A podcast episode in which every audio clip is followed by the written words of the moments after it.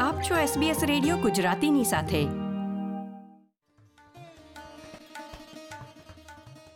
ભારતના ઇતિહાસમાં પંદરમી ઓગસ્ટ ઓગણીસો સુડતાલીસના પાના પર નજર કરીએ તો, આ દિવસ હતો કે તમામ ભારતીયો રેડિયો પર સમાચાર સાંભળવા માટે શિયાળુ રવિ પાકને પણ બાજુએ મૂકી દીધો હતો.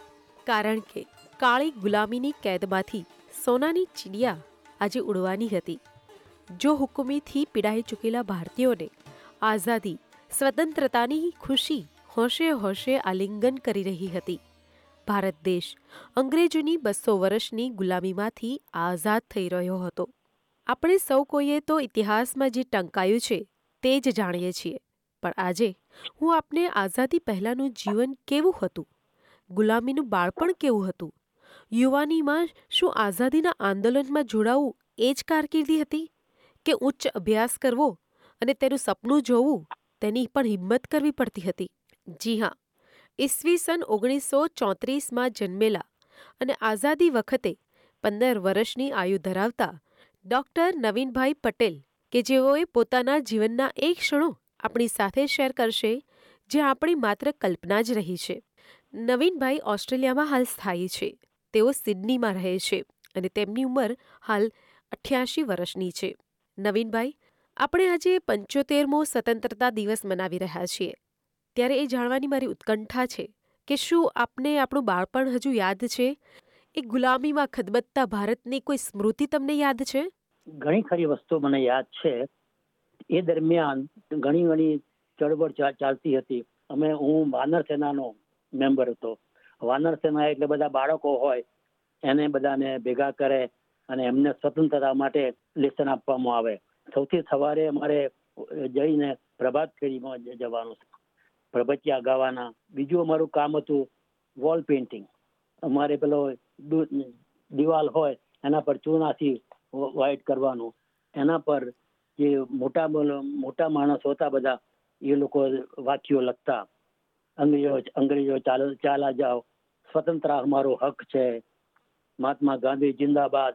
આવા બધા સ્લોગનો લખતા. અને બીજું, અમારે મહાત્મા ગાંધીજીના મહાત્મા ગાંધીને સ્વચ્છતાનો બહુ આગ્રહ હતો. એમનો બહુ આગ્રહ સ્વચ્છતા માટે હતો. એટલે અમારે મોટા લોકો સાથે બધા ગામમાં સાવણા લઈ અને બધા એ બધું લઈ અને અમારે સ્વચ્છતા રાખવી. જ્યાં જ્યાં ગંદકી હોય, એ અમારે ક્લિયર કરવાની. એ એ અમારું કામ હતું. અને બીજું, અમારે આઝાદીના ગાયનો ગાવાના હતા. કે જે એ ટાઈમે સારે જહાં સે અચ્છા, સિર તો જાવે. અને મેઘાણીના રક્ત ટપકતી સોસો જોડી એવા બધા જે વીર ગીતો હતા, એ સરઘસમાં ગાવાના. રોજ સરઘસ કાઢવાનું, સવારે પ્રભાત ફેરી, સાંજના સરઘસ. આ અમારું રૂટીન કામકાજ હતું. અને જ્યારે પંદરમી ઓગસ્ટનો પ્રસંગ આવ્યો, ત્યારે અમારે સવારે સૌથી વહેલા ઉઠીને ગણવેશ પહેરી અને સ્કૂલમાં જવાનું.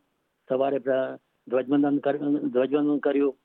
ત્યાર પછી અમને બધાને પેડા વેચા, એટલો ખ્યાલ છે. નવીનભાઈએ તો શાળામાં ધ્વજ ફરકાવી અને પેંડાની ઉજાણીથી ભારતની આઝાદીનો જશ્ન મનાવ્યો હતો. ત્યારે આવો, સિડનીમાં રહેતા હર્ષદભાઈ દેસાઈ, કે જેમનો જન્મ ગુજરાતના બાલાશિનોરમાં ઓગણીસો સાડત્રીસમાં થયો હતો અને આઝાદી વખતે તેઓ અગિયાર વર્ષના હતા. હર્ષદભાઈ આપની પાસેથી જાણવા માંગીશું કે આઝાદીના સમાચાર આપને કેવી રીતે પ્રાપ્ત થયા હતા? આમ જુઓ તો નાઇન્ટીન ફોર્ટી ટુ પછી થોડી ઘણી આઝાદી વિશે સમજણ આવવા માંડી હતી. તારે પાંચ વર્ષની ઉંમર, તારે ગામમાં જે લોકો મોટા હતા એ લોકો રોજ સવારે પ્રભાત ફેરી ફરે અને અમે એમની પાછળ પાછળ જઈએ. તે વખતે કદાચ આશ્ચર્ય થશે અમારા ગામમાં એક મોટી ફેક્ટરી હતી, અમારા વાણિયા વણી કુટુંબની. એની પાસે ગામમાં એક જ રેડિયો. એટલે આ બધા સમાચાર અવારનવાર આવે, તે રેડિયા, એ સમાચાર લે અને મને જણાવે. આઝાદી મળી ત્યારે ગામ આખું નિશાળના ચોકમાં ભેગું થયું. અમારે ત્યાં નિશાળ છે અને ત્યાં મોટો ચોક છે. અને એ ભાઈ તે કીધું બેટરી ઓપરેટેડ રેડિયો તમે નહીં માનો. ફોર્ટી સેવનના મિડ નાઇટે જવાહરલાલ નહેરુનું ભાષણ એ વખતે એમ આખું ગામ ત્યાં ભેગું થયેલું અને એક જ રેડિયા પરથી અમે એમનું ભાષણ સાંભળતા હતા. પૂરું સંભળાય તો નહીં જ, પણ દેટ વોઝ ધ મોલ અને ગામમાં ફટાકડા ફૂટ્યા. એટલે જેને કહે ને એક એક ઉત્સાહનું વાતાવરણ હતું. લોકો એટલા તો ઉત્સાહી હતા કે નહીં, હવે આપણે હવે આપણે આઝાદ છીએ, અંગ્રેજો અંગ્રેજોની ગુલામી નથી આપણને થિંગ્સ લાઈક ધેટ પણ જેને જે સમજાયું, લોકો કેટલા, એટલા બધા ઉત્સાહી હતા. અમારા ગામે કંદોઈ છે, એને તો એ દિવસે સ્પેશિયલ પેંડા બનાવીને બધાને વેચ્યા હતા so this was the atmosphere at that time એ આઝાદીની ખુશીના વાવડ મળતા તો પેંડાનો સ્વાદ બમણો થઈ ગયો હશે. મારે તો એક કલ્પના જ કરવાની રહી, પરંતુ હજુ પણ આઝાદીના સમાચારોની વાત કરતા જેમના હૈયામાં ખુશીની લહેર ઉઠે, જેમના રક્તમાં દેશભક્તનું લોહી વહેવા લાગે તેવા સિડનીમાં રહેતા વિનીબહેન મહેતા, એમના સ્મરણપટ પર છપાયેલી યાદો આપણી સાથે વ્યક્ત કરવા જોડાઈ ગયા છે. વિનીબહેન આપની યાદોની કેસેટને રિવાઇન્ડ કરી અમને જણાવશો કે કેવા સંજોગોમાં આપને આઝાદીના ન્યૂઝ મળ્યા હતા. કેવી ખુશી કેવો માહોલ, કેવો ઉમંગ હતો લોકોમાં? મીરાની બેન, હું તે વખતે બહુ જ નાની હતી. તો પણ મને થોડું થોડું યાદ છે કે શું થયેલું. તે વખતે તો ટેલિવિઝન પણ નહોતું, કશું નહોતું. એટલે અમારી પાસે એક બહુ જ નાનો રેડિયો હતો ફિલિપ્સનો. અને પંદરમી ઓગસ્ટ ઓગણીસો સુડતાલીસ રાત્રે બાર વાગે નહેરુજીએ બ્રિટિશ ઝંડો નીચે ઉતાર્યો અને આપણો તિરંગો ઝંડો ઊંચો કર્યો. અને તે વખતે અમારા બધા પાડોશી લોકો ઘરમાં આવીને બેઠેલા. કેમ કે પંડિતજીની ભાષણ સાંભળવા માટે. અને એમણે ભાષણ શરૂ કર્યું બરોબર બાર વાગે.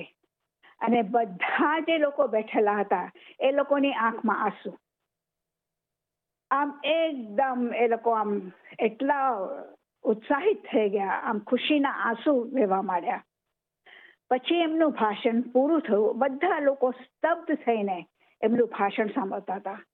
જનગણ મનથી એ સમારોહ પૂરો થયો. અને મીરાની બેન તમે માનશો ને એ સમારોહ જ્યારે પૂરો થયો, ત્યારે બધા લોકો જે ત્યાં બેઠેલા હતા, તે બહાર જઈને દોડ્યા. દોડ્યા અને નાચ્યા ગાયન દીવા કર્યા, ફટાકડા ફોડ્યા. આમ આમ આખા દેશમાં ઉત્સાહ, જોશ, જાગૃતિની આમ લહેર ફેરાઈ ગઈ. તે વખતે તો ટેલિવિઝન કે એવું કંઈ હતું નહીં, પણ છાપામાં આવે બધા લોકો અને લાઉડ સ્પીકરમાં દેશભક્તિના ગાયનો, લોકો આમ નારંગી, સફેદ, લીલા રંગની હોય રમે અને શું આમ ભવ્ય લાગે કે આ શું થઈ ગયું હિન્દુસ્તાનમાં? અને તમે હવે જુઓ, પંચોતેર વર્ષ પછી જે ભારત તે વખતે હતું અને જે ભારત હવે છે, કેટલી ઉન્નતિ થઈ ગઈ છે. કેટલા આ પંચોતેર વર્ષ ક્યાં ગયા એ ખબર નથી. પણ મને હજી એ નહેરુજીની સ્પીચ યાદ છે. અને જેટલી વાર મને એ સ્પીચ યાદ આવે છે, ત્યારે મને આમ એમ થઈ જાય છે કે આપણે શું કરી લઈએ, શું કરીએ આપણા દેશ માટે. અને બધા લોકો માટે એ જોશ આવી ગયેલો. અને બધા કે, અને લોકોએ બલિદાન પણ આપ્યું, કેમ કે આ સ્વતંત્રતા તો ઘણા વખતથી એનો યુદ્ધ ચાલતો હતો. અને જ્યારે આપણને સ્વતંત્રતા મળી અને એ તિરંગો લહેરાયો, ત્યારે લોકોને થયું કે હવે આ દેશ આપણો છે. કેટ કેટલાય વીરો જવાનોના બલિદાન બાદ આઝાદી મળી હતી.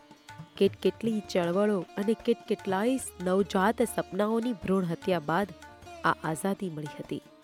આ આઝાદીના એ વીરોને સલામ, એ સાબરમતીના સંતને સલામ યુગ પુરુષોને સલામ એ કાળી ગુલામી બાદ ભારતને આજે વિશ્વ ફલક પર લઈ જનાર ઘડવૈયાઓને સલામ. એસબીએસ ગુજરાતીના તમામ શ્રોતા મિત્રોને ભારતની આઝાદીના પંચોતેરમાં આઝાદી કા અમૃત મહોત્સવ નિમિત્તે ખૂબ ખૂબ શુભેચ્છાઓ. જય હિન્દ.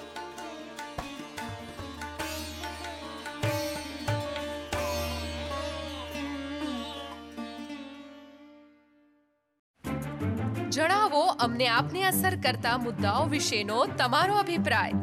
લાઈક કરો એસબીએસ ગુજરાતીને ફેસબુક પર અને શેર કરો તમારા વિચારો.